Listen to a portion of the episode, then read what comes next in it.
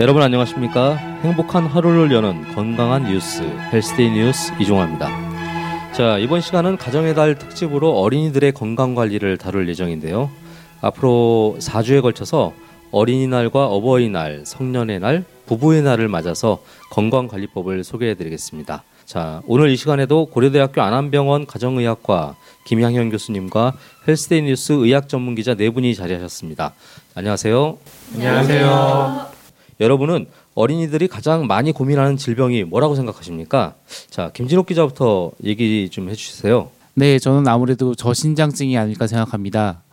오래전 일이라 기억이 가물가물하지만 초등학교 때 키 순서대로 번호를 정했던 기억이 납니다. 저는 항상 중간 정도 번호였는데요. 외모를 중요시하는 풍조 때문인지 작은 키 때문에 어릴 적부터 스트레스를 받는 아이들이 많다고 하더라고요. 대학병원 성장 클리닉 진료를 보시는 교수님들 환자가 몇 달씩 밀려 있는 걸 보면 성장에 대한 관심이 많은 것 같습니다. 아, 네, 좋은 궁금증이십니다. 김정우 기자는 어떤 질문 가지고 오셨습니까? 네, 제 생각에는 성조숙증이 아닐까 싶습니다. 앞서 김진욱 기자가 얘기한 저신장증과도 이어지는데요. 아이들이 성조숙증으로 인해 부모의 손에 이끌려 병원과 한의원을 왔다 갔다 하면서 받는 스트레스 또한 상당한 것 같습니다. 또 키가 작은 경우 부모님들이 걱정하는 소리를 많이 듣겠는데 그 소리 또한 엄청난 스트레스라고 하더라고요. 네, 그렇죠. 자, 그럼 손영림 기자. 어, 손영림 기자는 지난 시간에 지금 없었죠. 오늘 처음으로 여러분께 인사드리는 자리입니다. 지난주에 이제 신혼여행 갔다 오면서 네, 참여를 같이 못했는데 자 인사 말씀 해주세요. 네 안녕하세요. 헬스데이 뉴스에서 발랄함을 맡고 있는 손영림 기자입니다. 신혼여행을 또 갈 일은 없을 것 같으니 앞으로는 꼬박꼬박 출석하도록 하겠습니다. 저도 질문을 받고 생각을 좀 해봤는데요. 왕따, 외톨이 이런 게 문제가 아닐까 싶습니다. 초등학교 3학년에 다니는 조카에게 왕따가 있는지 물어보니 아주 심각하다고 해요. 그 아이가 안쓰러워 보여서 같이 말이라도 걸고 싶어도 괜히 같이 왕따를 당할까 가, 가, 괜히 같이 왕따를 당할까 무서워 같이 무시한다고 하더라고요. 암튼 왕따가 어느 누구의 특정한 일이 아니라 모두에게 생길 수 있다는 점에서 가장 큰 문제가 아닐까 싶습니다. 네, 정말 중요한 문제죠. 자, 마지막으로 헬스데이 뉴스에서 미모를 담당하고 있는 이런 얘기 안 하기로 했는데 안민아 기자 얘기해 주세요. 네, 저는 여드름을 꼽았는데요. 성장 발육이 빨라지면서 요새는 초등학생들도 여드름으로 병원을 찾는 경우가 좀 늘어나고 있는 것 같아요. 실제로 대한 여드름 학회에서는 지난해 말 자료를 이제 발간을 했는데 소아 여드름 환자가 급증하고 있다고 해서 부모님들의 관심을 촉구한 바가 있었습니다. 네, 잘 들었습니다. 그럼 이쯤에서 김양현 교수님 생각을 안 들어볼 수 없는데요. 어, 교수님, 무엇 하나 중요하지 않은 게 없는데 교수님은 어떤 점을 제일 중요하게 생각하세요? 어, 아무래도 요즘에는 그 영양이라든지 이런 게 좋아지면서 키도 굉장히 커지고 또 골격이나 이런 그 성조숙증 같은 경우도 굉장히 많이 와서 아마 특히 요즘 애들은 외모에 관심이 많기 때문에 이러한 그 키라든지 혹은 성조숙증에 굉장히 관심이 많을 것 같습니다. 네, 교수님 말씀 잘 들었습니다. 자, 본격적으로 헬스데이 뉴스 기자들이 준비한 질문을 질문 시간입니다. 자, 제일 첫 번째로 김진욱 기자 어떤 질문 준비하셨습니까? 저신장증에 대한 질문을 준비했습니다. 키는 유전적인 요인과 환경적인 요인 모두의 영향을 받을 텐데요. 언제 저신장증을 의심해 봐야 되나요? 그리고 아이의 예상 키를 산출하는 계산식이 있는 것 같던데 설명 부탁드립니다. 드릴게요. 네. 보통 저신장증은 저희가 4세 이후 소아에서 어, 3% 미만에 해당되는 경우에 저희가 저신장증이라고 정의를 하는데요. 사실 그 가장 중요한 요인은 그 유전적 요인이 가장 큽니다. 두 번째로 중요한 거는 바로 환경적인 요인인데요. 우리가 어떤 키가 작거나 이럴 게 의심이 된다 하더라도 잘 먹게 되면 나중에 더 이런 것들을 극복할 수 있습니다. 그래서 이 두 가지 요인이 가장 크다고 생각을 합니다. 그 보통 우리가 그 키를 계산을 하는 공식은 어 보통 아버지의 키 플러스 어머니의 키 플러스 13을 둘로 나눈 게 바로 남자의 그 키가 되겠고요. 여자 같은 경우는 아버지의 키 플러스 어머니의 키에서 13을 뺀 그 값을 2보다 나눈 값이 어 5%보다 작으면 그 성장 클리닉을 방문해 보는 것이 좋습니다. 교수님 말씀 잘 들었습니다. 또 하나 궁금한 게 있는데요. 유전이나 환경적인 요인 외에 특정 질환으로 인해 키가 크지 않는 경우도 있다고 하더라고요. 어떤 질환이 성장에 영향을 미치나요? 어, 사실 그 유전적으로 소인증과 같은 경우도 있고요. 또 반대로 이제 거인증도 있게 되고요. 또 다운 신드롬이라든지 프레드 윌리 신드롬 같은 경우에 있어서도 저신장증을 또 특징적으로 합니다. 특히 이런 분들은 아마 뭐 가끔씩 아마 길에 지나가시다가 또 보시겠지만 그 특징적인 외모를 또 가지고 있기 때문에 이런 경우는 어, 어떤 유전적인 질환을 의심을 해보셔야 됩니다. 네, 제가 준비한 마지막 질문 드리겠습니다. 저신장증이라고 하면 호르몬 치료가 제일 먼저 떠오르는데요.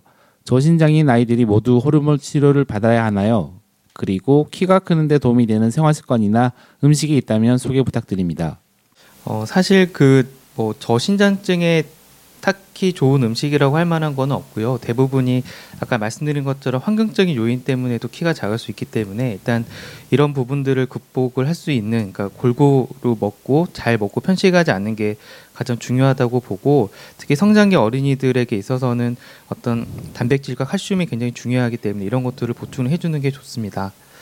어, 사실 그 성장 호르몬 치료에 대해서는 굉장히 많은 그, 뭐 의견들이 있지만 대부분은 그 주사 치료를 어, 보통 한 남자들은 12세, 여자들은 한 10세 이전에서 결정을 하게 되는데 아이들 같은 경우는 갑자기 크게 되는 그 시기가 굉장히 뒤에 나타날 수 있기 때문에 어, 가장 중요한 거는 어떤 그 보호자들의 주관적인 그 의심보다는 객관적인 어떤 성장 호르몬 측정이라든지 혹은 그 퍼센타일을 계산해서 이, 이 친구가 과연 내 아이가 어, 저시한증이 맞다면 그때 치료하는 게 맞다고 생각을 합니다.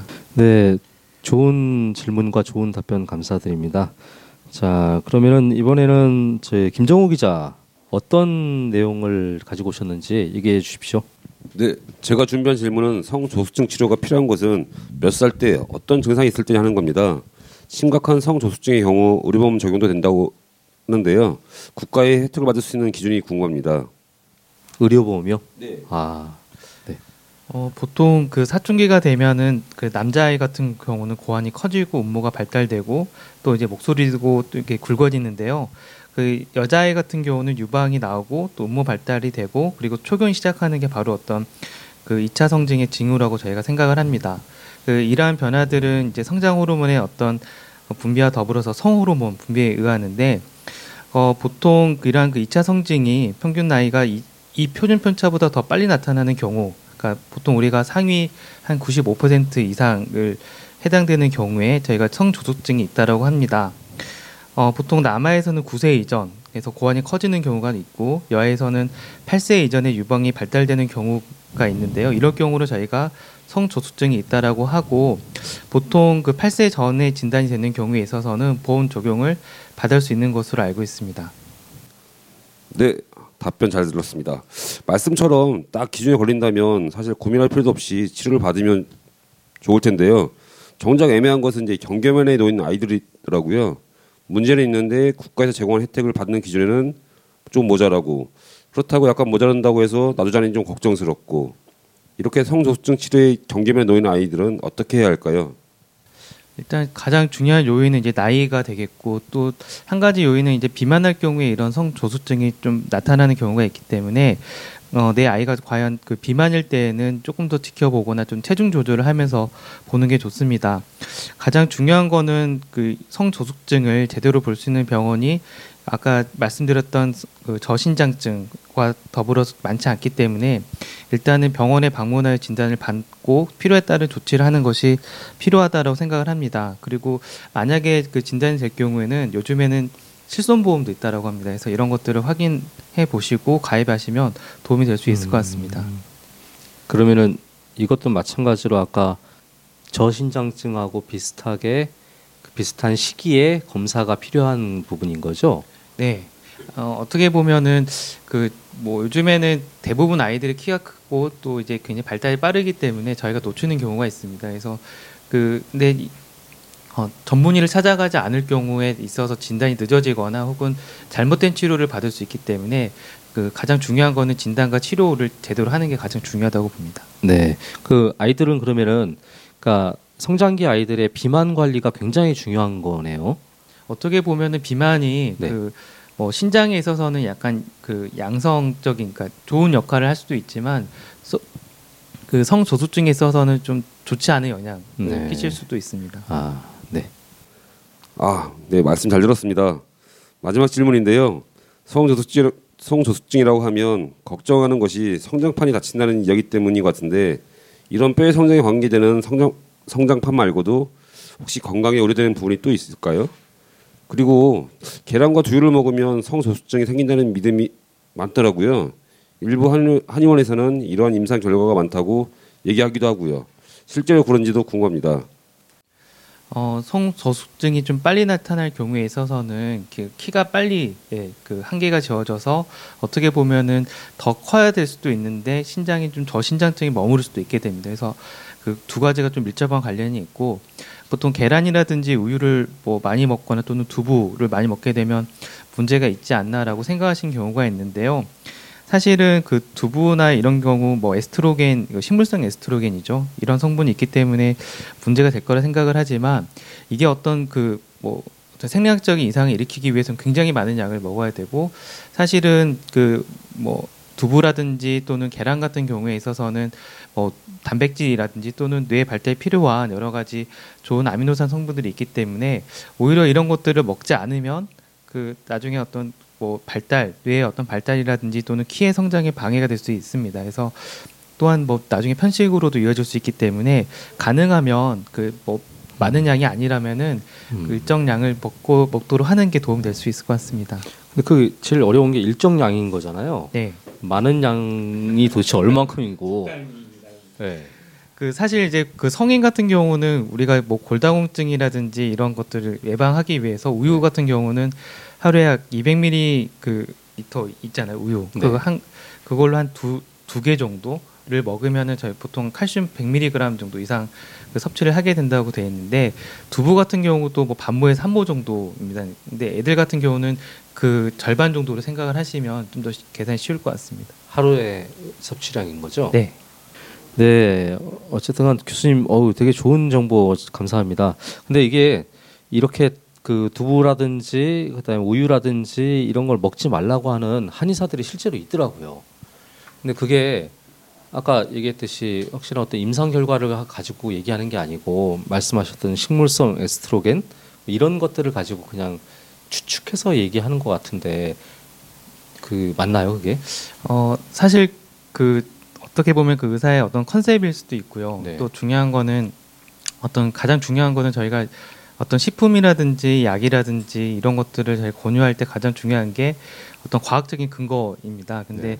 사실 그 저희가 이제 생각을 했을 때 뭐 요즘에 우유나 단, 뭐 고기 같은 경우 또는 뭐 이런 동물성 식품 같은 경우 뭐 성장 호르몬이라든지 항생제 같은 게뭐 원인이어서 나중에 음. 영향을 미치지 않느냐라고 생각하실 수도 있는데 제 생각에는 물론 뭐 그 이런 실험들은 그 사람을 상대로 해서 어떤 그 장기적인 추적 검사를 하기 굉장히 좀 어려운 실험이긴 합니다. 하지만 그 대부분 저희가 어떤 그 음식이나 제품을 만들 때는 일정 기준을 음. 에 합격한 그 음식을 만들 을 통해서 저희가 그 섭취를 하기 때문에 크게 문제는 안 될 것 같고요.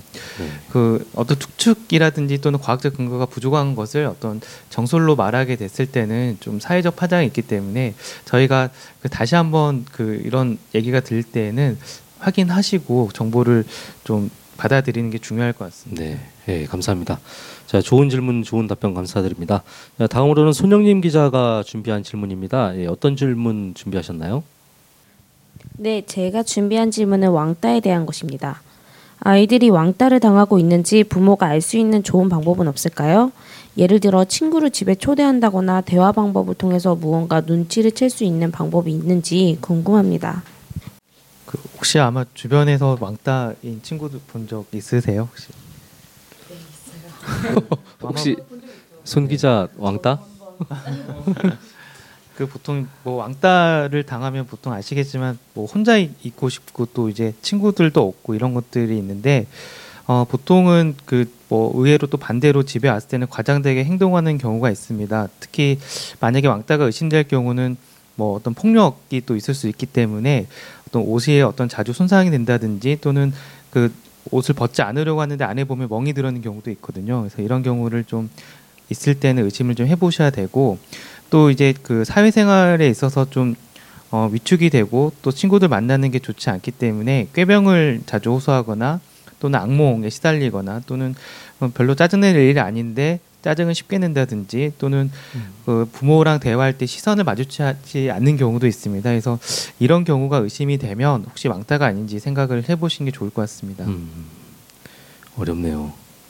네, 그럼 다음 질문 드릴게요. 우리 아이가 왕따 혹은 은따를 당한다는 사실을 알았을 때 어떻게 해야 하나요? 사실 욱하는 마음에 상대 아이네 집을 찾아가서 부모에게 따지거나 그 아이를 혼내주는 것이 결코 좋은 것 같지만은 않아서요. 일단 아마 뭐 제가 왕따를 당한다 하더라도 부모님이 이렇게 물어봤을 때 대답을 못할 것 같은데요. 일단 그 아이와 대화를 해보는데 대화를 하지 않을 경우는 그 쪽지나 메모를 활용을 해서 간접적인 대화를 해보시는 것도 좋습니다. 그리고 그 사실 좀 어떤 애가 어렸을 때부터 아프다든지 또는 어 좀 혼자 있게 될 수 있는 어떤 그 핸디캡이 있는 경우는 학교에 가기 전에 이제 미리 친구들을 만들어줘서 이런 친구들을 통해서 사회성을 길러주는 것도 좋고요. 만약에 자식이 왕따인 게 좀 확인이 되면 어, 가급적 빨리 학교 선생님께 알리고 혹시라도 피해자 부모님께 갈 때에는 그 혼자서 가시거나 그러지 마시고 경찰이나 선생님과 동반하여서 어떤 객관적인 그 좀 시선으로 바라볼 수 있는 그 그런 그 장치를 해두는 게 좋습니다. 음, 또한 가지는 어 진짜 뭐 애가 잘못된 생각이나 행동을 할 수도 있거든요. 그래서 이런 경우가 혹시 있지 않은지 주변 친구들을 통해서 한번 다시 한번 확인해 보는 것도 좋습니다. 네. 네, 교수님 감사합니다. 마지막 질문인데요. 요새는 초등학생들이 성을 접하는 기회가 참 많다고 합니다. 음란 비디오나 사진이 특히 스마트폰을 통해 굉장히 쉽게 퍼진다고 하는데요. 아이들의 성교육 어떻게 시켜야 하는지 또 그 아이들이 음란한 영상이나 사진을 보는 것을 목격했을 때 어떻게 대처해야 하는지 궁금합니다. 아마 뭐 요즘에 워낙에 그 스마트폰이 많이 그 있다 보니까 그런 음란물을 예전에는 뭐 비디오나 이런 그 컴퓨터 뭐 이런 것들에 어떤 그 하드웨어가 있어야지 가능했는데 요즘에는 이런 하드웨어가 다 있다 보니까 굉장히 쉬워졌거든요.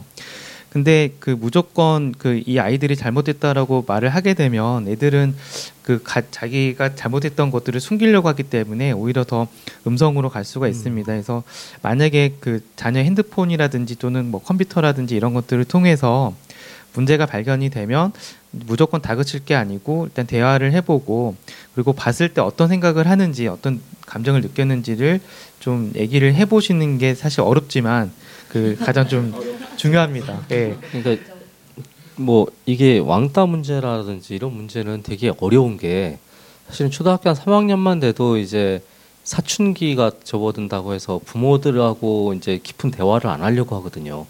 근데 그런 상황에서 아이들한테 접근하기도 되게 힘든 거고 이제 부모 입장에서 아이들이 뭐 이런 음란물을 핸드폰으로 보고 있는 걸 봤을 때 이게 은근히 접근해서 살짝 물어볼 수가 없어요. 주먹이 먼저 나가는 거죠, 그거는. 사실 이제 교과서적인 그 답변이긴 한데요. 네. 근데 어쨌거나 이걸 무조건 화를 낸다든지 아니면은 그냥 모른 척 하는 것도 문제고 결국은 이 어떤 생각을 가졌는지 파악하는 게 중요하거든요. 근데 그게 뭐 그 좀 좋은 방법은 뭐 TV라든지 이런 것들 그러니까 뭐 그 연령대가 정해져 있는 음. 그런 것들을 같이 보게 됐을 때 어떤 반응을 하는지 이럴 때 이제 대화를 해보시는 게 또 어떤 생각을 하고 있는지 뭐 그걸 아마 좀 활용을 해보시면 좀 좋을 것 같습니다. 좋은 방법인 것 같네요. 네, 아유, 저 좋은 질문, 좋은 답변이었습니다. 자, 이번에 안민아 기자 어떤 질문 준비하셨습니까? 네, 저는 여드름에 대해서 좀 준비를 해봤습니다. 대한 여드름 학회의 자료에 따르면 초등학교 1학년은 뭐 20.2% 그리고 2학년은 22.5%. 네, 이런 식으로 좀 증, 증가 추세가 보여서 어, 6학년 때는 무려 54.1%가 여드름이 어, 발생을 한다고 해요. 도대체 이처럼 많은 여드름이 바, 생긴 빨리 생기는 이유는 어떤 데에서 있는 걸까요? 어 아까 저희가 저신장증에서도 다루고 성저숙증에서도 다뤘지만 보통 그 2차 성징이 시작되는 그 사춘기가 되면은 그 안드로겐 호르몬이라든지 이런 성 호르몬이 굉장히 많이 이제 역할을 하게 되고 이로 인해서 그 피지에서는 아 피지에서 이제 뭐 여러 가지 분비물들이 많이 분비가 되는데 이런 것들이 이제 모공을 맞게 됐을 때 여드름이 발생을 하게 됩니다. 근데 주로 요즘에 영양이 굉장히 좋아지고 또 이런 그 호르몬적인 요인들이 조금 더 빠르게 나타나면서 여드름이 좀 많이 나타나게 되는데요. 또 한 가지는 여드름이 주로 나타났을 때 특히 이제 뭐 그럴 때가 보통 스트레스를 많이 받는 때이기 때문에 요즘에 그 젊은 그 아이들 같은 경우는 학업에 대한 스트레스나 뭐 과외 뭐 이런 것들에 대한 스트레스 굉장히 많기 때문에 이런 요소들 또는 이제 굉장히 잘 먹고 또 기름진 음식을 많이 먹기 때문에 과거에 비해서는 조금 더 빨리 나타나는 것 같습니다. 아, 네. 그리고 소아 여드름은 닭살이나 구순 피부염, 그리고 비립종, 뭐 혈관 섬유 섬유종 그리고 물사마귀 등과 혼동하는 경우가 종종 있다고 하는데 여드름인지 아니면 이런 기타 피부 질환인지 여부에 대해서 확인할 수 있는 방법은 없나요? 보통 뭐 아마 이런 그 피부 문제들은 대부분 이렇게 좀 피부에서 볼록하게 튀어나오는 것들이 대부분 다 같은 공통적인 모습인데 여드름은 이제 그 과정에서 나중에 화농성으로 좀 변하게 되고 고름이 잡히고 또 그게 나중에 그렇게 놔뒀을 경우는 까만 점으로 남는 경우가 있습니다.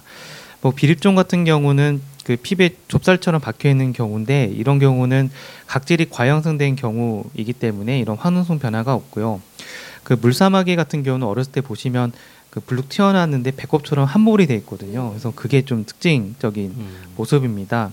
뭐 한관종 같은 경우는 뭐 눈 밑에 생기는데 뭐 약간 융합하는 경우가 있어서 여드름과 조금 다른 거고요. 그래서 그 사실 좀 애매할 때는 그 전문의 진료를 받아보시는 게 가장 좋습니다. 아, 그러면 이렇게 여드름이 이제 생겼을 때는 뭐 대한 여드름 학회의 지침에 따르면은 뭐 세안은 1일 2회만 하고 그리고 약산성 세안제를 사용하는 것이 좋다고 명시가 되어 있더라고요. 그런데 아이들은 세안제가 이런 식으로 이제 약산성 세안제가 따로 있는지 궁금하고요. 그리고 약산성 세안제를 쓰는 이유는 어떤 부분에 있고 또 2회로 세안을 제한하는 것도 있는데 이런 세안제는 뭐 어디서 구입을 해야 되는지도 참 궁금합니다. 네.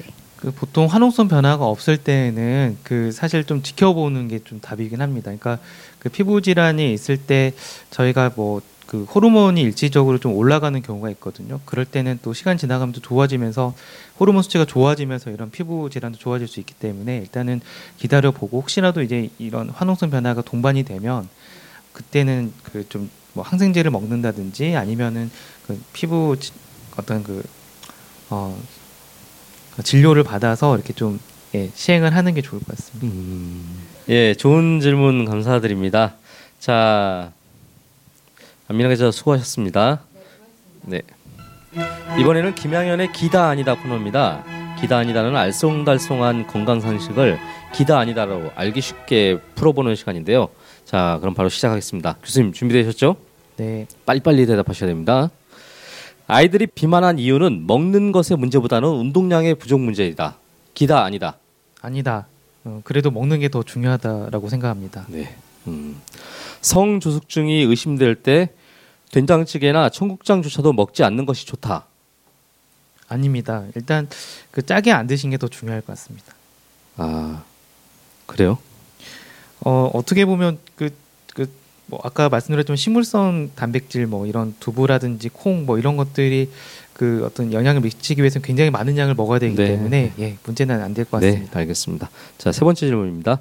아이가 물건을 자주 잃어버리거나 돈을 달라고 하는 경우가 부쩍 늘었다면은 이건 왕따를 의심해 볼 만한 여지가 있다 없다.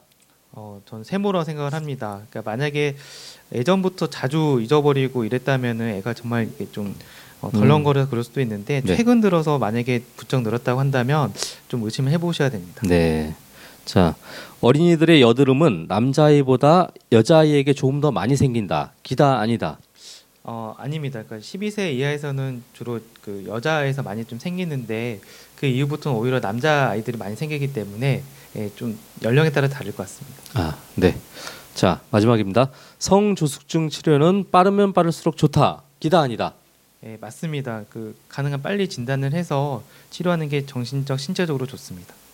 자, 김영현 교수님 설명 잘 들었습니다.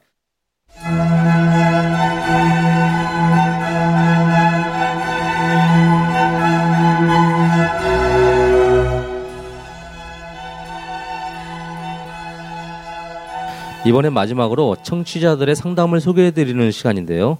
헬스데이 뉴스 상담 게시판에 올라온 내용을 소개해드리고 답변을 들어보도록 하겠습니다. 자, 김진욱 기자 준비하신 상담 소개해주세요. 네, 제가 준비한 상담은 간장게장을 좋아하는 딸에 대한 엄마의 상담입니다. 짠 음식이 비만을 유발하지 않을까 하는 염려인데요. 상담 내용을 직접 음성으로 들어보시죠. 안녕하세요. 저는 경기도 의왕에 사는 지연이 엄마입니다. 저희 딸은 간장게장만 보고 한장을 해요. 아빠 먹으라고 주는 것까지 뺏어 먹곤 합니다.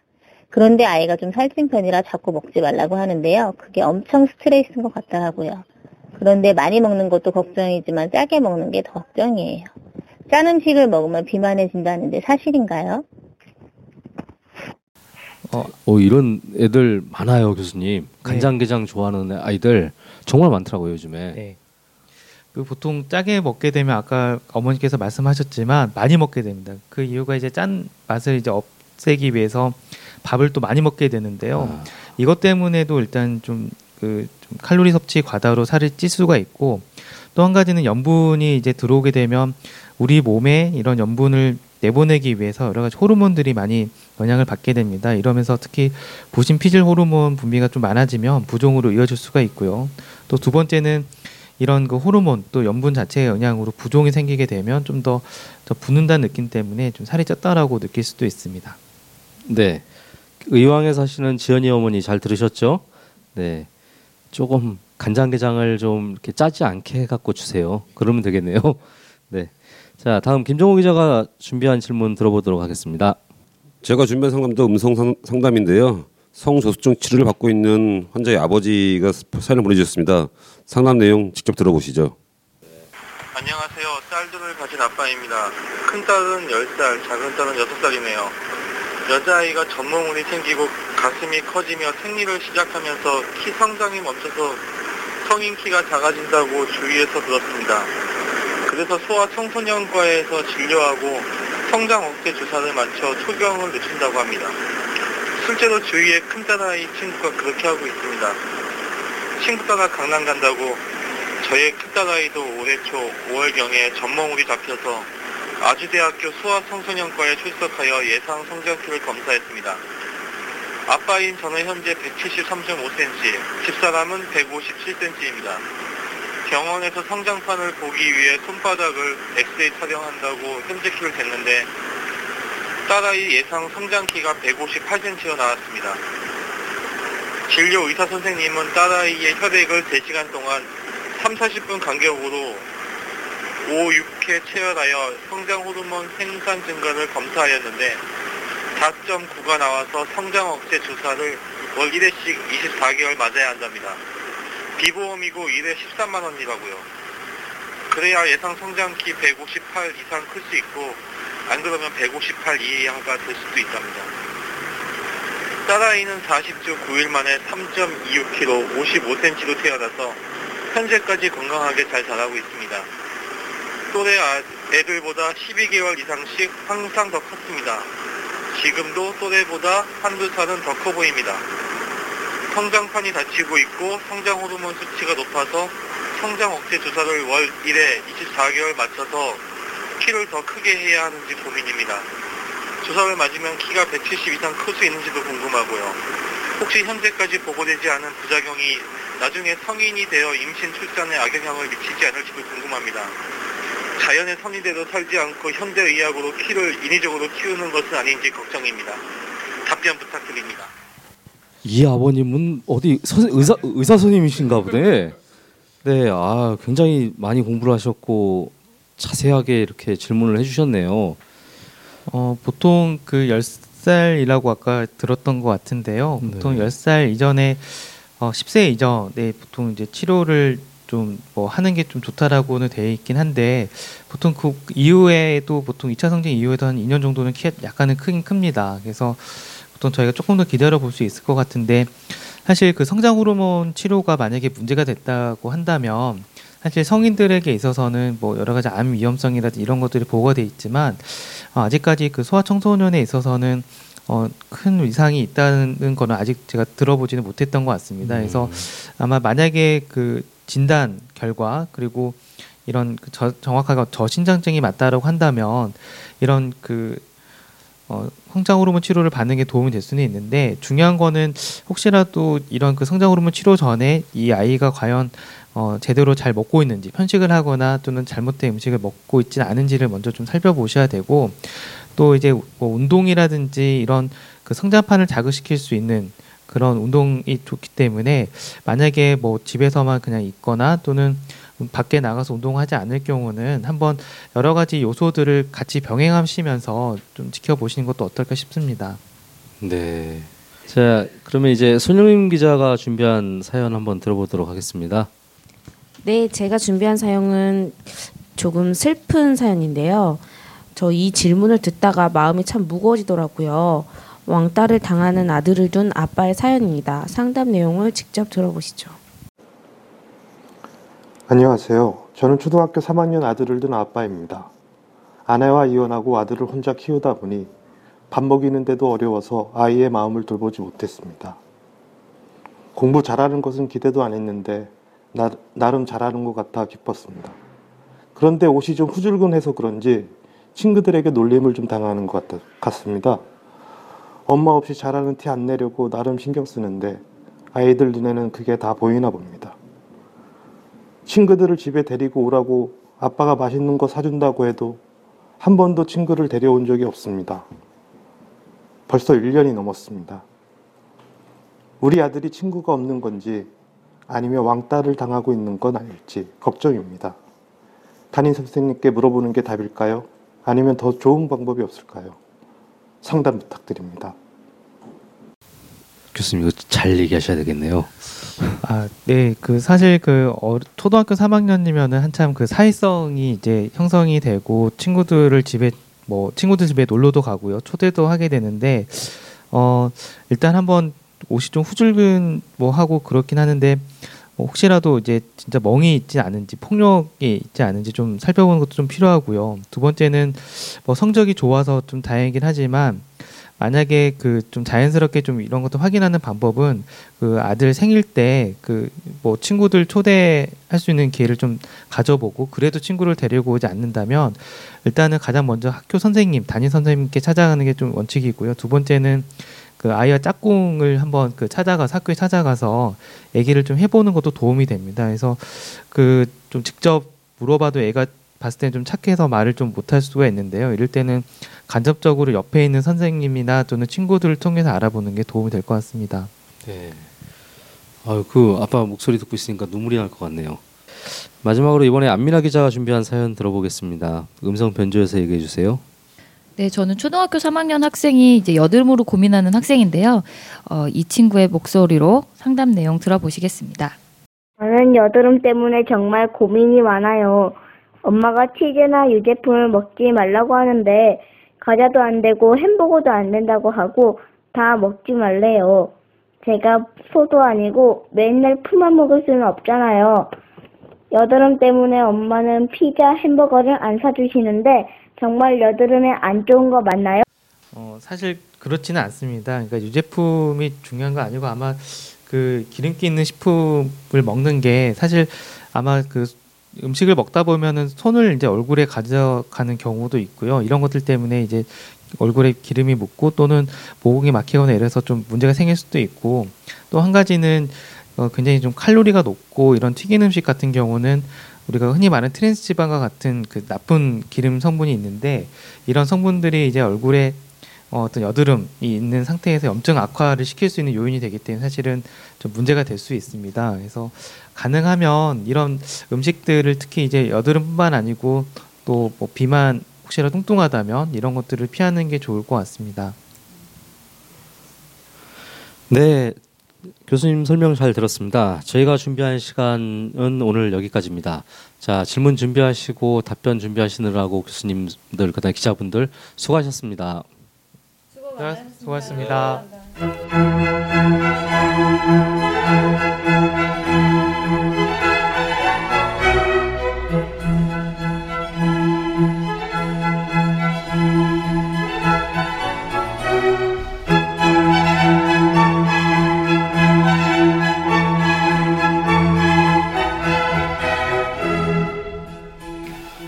백과사전을 열어 어린이날을 찾아보니 어린이의 인격을 소중히 여기고 어린이의 행복을 도모하기 위해 제정한 기념일이라고 적혀 있습니다.